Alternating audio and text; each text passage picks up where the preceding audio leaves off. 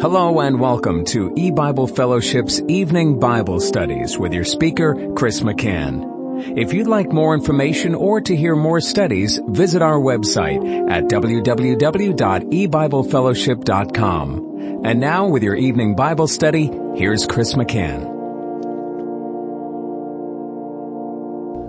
Good evening and welcome to E-Bible Fellowship's Bible study in the book of Revelation. Tonight is study number 18 of Revelation chapter 11, and we're continuing to look at Revelation 11 verses 10 and 11. And they that dwell upon the earth shall rejoice over them, and make merry, and shall send gifts one to another, because these two prophets tormented them that dwelt on the earth. And after three days and a half, the Spirit of life from God entered into them, and they stood upon their feet, and great fear fell upon them which saw them. Over our last few studies, we've been looking at prophecy and and uh, God's people who were prophets in the Old Testament, and we've seen how true prophets speak very difficult things, things that are unpleasant, unpopular, and things that are not widely accepted and um, a, a true prophet, as a matter of fact, often can be viewed as a false prophet by the majority of people, or uh, in the case of Israel of old, a prophet like Jeremiah was viewed in uh, in some instances as a false prophet, or he was at least labeled that and called that, and false prophets, that is, uh, prophets that were not of God, God did not send them, they were, on the other hand, accepted by the people, and there is um, no evidence that, that the people considered them to be false prophets. In other words, the history of the Bible, as we we look at Micaiah, as we look at Jeremiah, as we just look as at uh, the examples God has given us in His Word shows that true prophets are often considered false and therefore persecuted and false prophets are often considered true and gladly received. Now we, we see for instance in uh, the book of Jeremiah we're not going to spend too much more time on this, but in Jeremiah chapter 28, we have uh, two prophets who are going to prophesy. One is named Hananiah and the other is Jeremiah. And uh, Hananiah will prophesy positive things. He he's going to prophesy that uh, Judah will again be victorious over Babylon, over the, the king of the Babylonians, Nebuchadnezzar, and so forth. And Jeremiah will, uh, will continue to prophesy that no, that's not going to happen at all. And so it says in Jeremiah 28 in verse 2, uh, and this is Hananiah speaking, saying, Thus speaketh Jehovah of hosts, the God of Israel, saying, I have broken the yoke of the king of Babylon within two full years, why bring again into this place all the vessels of Jehovah's house that Nebuchadnezzar, king of Babylon, took away from this place and carried them to Babylon. And I will bring again to this place Jeconiah the son of Jehoiakim, king of Judah, with all the captives of Judah that went into Babylon, saith Jehovah, for I will break the yoke of the king of Babylon. Well now that would have been very welcome news to the people of Judah. They were suffering greatly. Their, their king, Jeconiah, was taken captive. Many of the people were taken as captives. The vessels of the house of God were taken to Babylon. It, it was just, just a tremendous defeat to have the very vessels of the temple taken to Babylon. And now comes Hananiah, the son of Azur, the prophet, and he is beginning to prophesy that the yoke of the king of Babylon will be broken, the tide of the battle will turn, and God will once again be for his people. You can see how patriotic this must have sounded uh, to to the people of Judah and and how uh, much it was good news to this embattled people who were under the heel of the Babylonians. And and now finally God's uh, God's coming to our aid. God's coming to our rescue. So says Hananiah the prophet. And and certainly he would have received some slaps on the back, some uh, patriotic amens, and and the people would have loved to hear what uh, Hananiah was saying. But again comes along Jeremiah the prophet, the killjoy, the the the bearer of bad news, the the one who uh, won't let us enjoy this um, uh, positive, good news from Hananiah. And we read in verse 5 of Jeremiah 28, Then the prophet Jeremiah said unto the prophet Hananiah, in the presence of the priests and in the presence of all the people that stood in the house of Jehovah, even the prophet Jeremiah said, Amen. Jehovah do so. Jehovah perform thy words which thou hast prophesied to bring again the vessels of Jehovah's house and all that is carried away captive from Babylon into this place.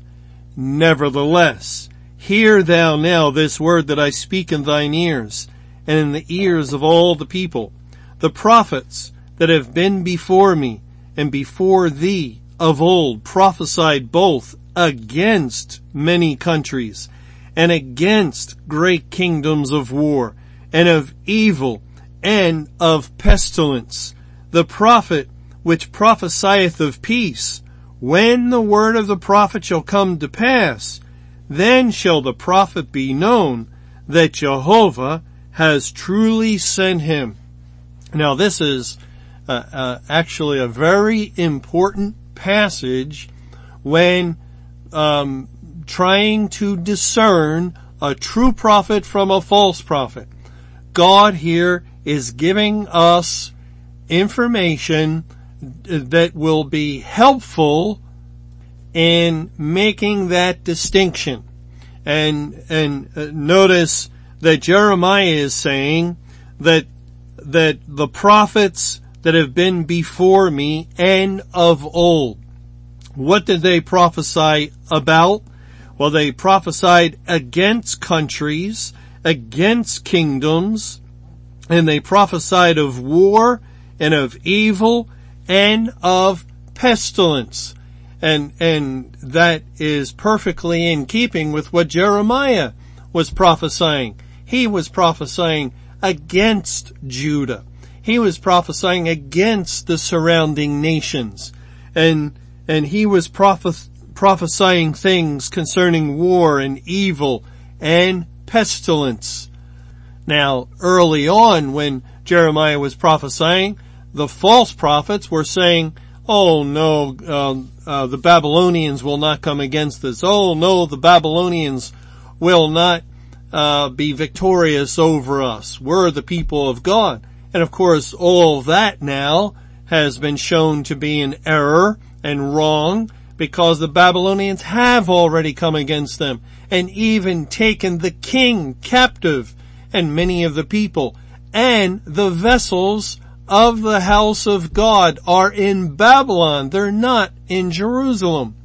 And so these false prophets obviously can't prophesy the king of Babylon will no longer come, but now they've changed their prophecy. Not that, that he will not come or that Judah would be victorious against the king of Babylon. That's obviously um, already taken place and, and they were previously wrong, but now they say that it will soon be at an end. God will rise to our help. He will restore the captives, restore the vessels, and, and, and he will break this yoke of the king of Babylon. And by the way, um, it, it's it's very significant. He's talking about the yoke of the king of Babylon because uh, in the previous chapter, in Jeremiah 27, God had commanded Jeremiah to make yokes. We read in Jeremiah 27 in verse 2, Thus saith Jehovah to me, Make thee bonds and yokes and put them upon thy neck and send them to the king of Edom and to the king of Moab and to the king of the Ammonites and to the king of Tyrus and to the king of Zidon by the hand of the messengers which come to Jerusalem unto Zedekiah king of Judah and command them to say unto their masters, Thus saith Jehovah of hosts, the God of Israel, thus shall ye say unto your masters. And then the Lord goes on to say how uh, all will be under the dominion of the king of Babylon.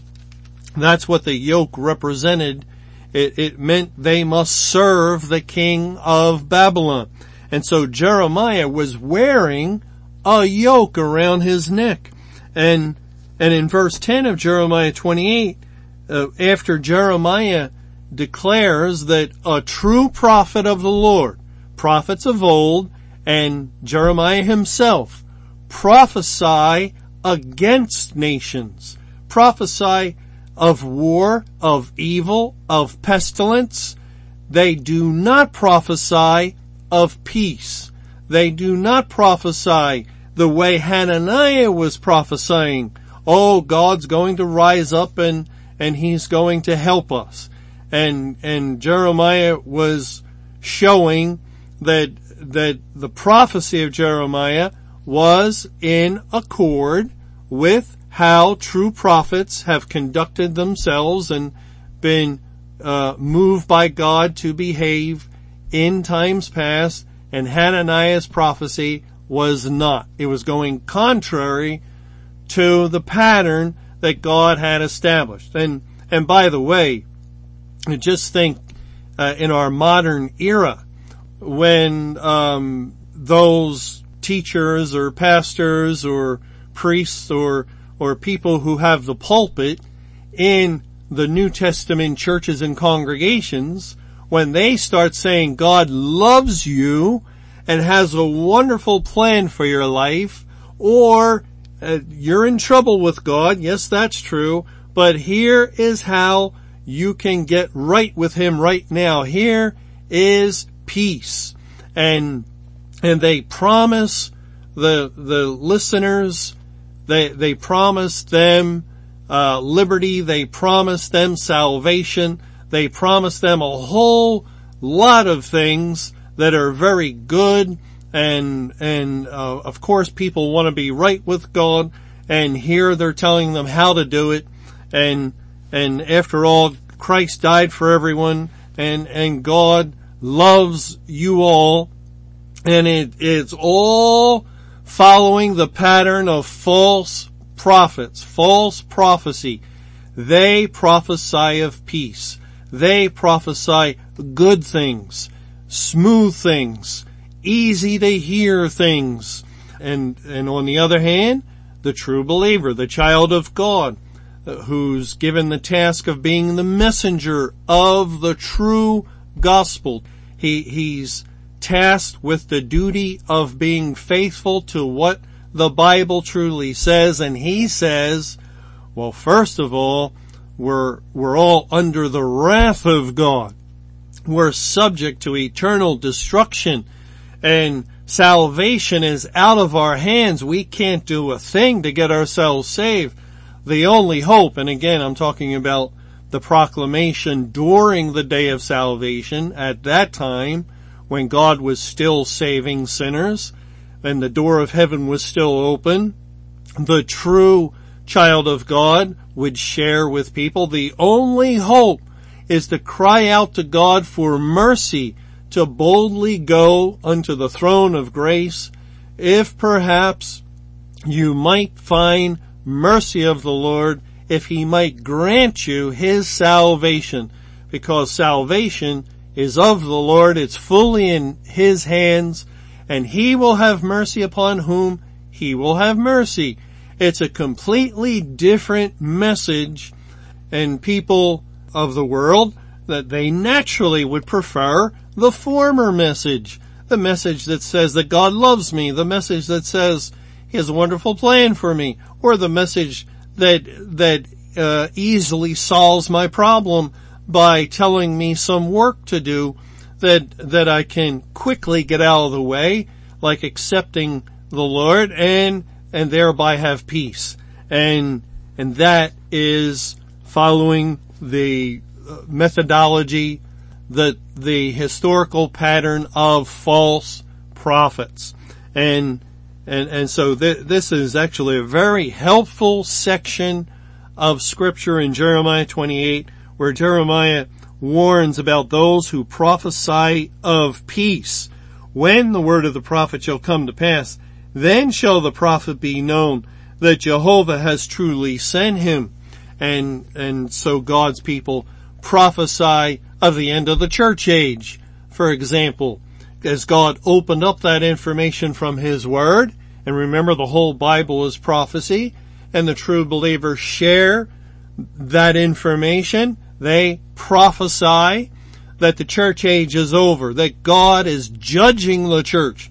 There is prophecy against a kingdom, against a nation, and, and it is a prophecy of war as God is fighting against the, the corporate body. Is it a prophecy of evil as evil has come upon all the churches of the world? It's a prophecy of famine as, or pestilence as God is plaguing the congregation spiritually. It follows the biblical pattern. And then you have those in the churches saying, not so. Oh, not so. God's still here. There, the Holy Spirit is obviously here. Just look at our building. Just look at all the, the people we have in the pews. Just, just listen to the, the preacher. He's so popular. And many people like listening to him. Everyone speaks well of him.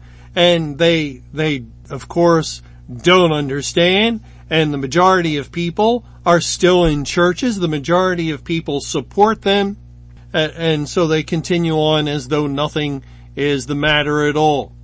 But the true prophecy was brought by the true prophets, the true children of God, declaring the end of the church age. And now, as we have moved on to the conclusion of the judgment on the church, and we've transitioned into the day of judgment on the whole world, what are the true believers proclaiming from the Bible. They're proclaiming God shut the door of heaven and, and it's a prophecy against the nations of the world. It's a prophecy against the kingdom of Satan, uh, and that God's kingdom, the kingdom of his dear son, the Lord Jesus Christ, has won the battle in the day of judgment and, and the kingdom of Satan is being prophesied against as they have been defeated. It's a prophecy of the warfare of the final battle of Armageddon. It's a prophecy of evil as it is an evil day. The Bible calls judgment day an evil day. It's a prophecy of pestilence as the Lord is pouring out plagues upon all the unsaved inhabitants of the earth. Therefore, the true believer proclaiming what the Bible says, which is again a book of prophecy, is prophesying in a manner that is fully in keeping with the prophets of old in the way that God moved them to prophesy. And, and we are sharing information that judgment day is here. And again, there are people rising up and saying, not so. It cannot be. God is still saving. Uh, there is still salvation and, and they're saying there's peace. They're saying there's still mercy, there's still grace. They're basically saying exactly what the individuals in the churches were saying. That God is still with us. God is still here, still saving in our churches. And, and there's the people who are, uh, prophesying against the door being shut and they're prophesying it's still open. They're uh, prophesying exactly as the prophets of old when God brought judgment against Judah and against Israel. And these men like Hananiah rose up and, and said, oh no, oh no, God would not do that to us. And they, they prophesied of peace, they prophesied of good things and, and so on.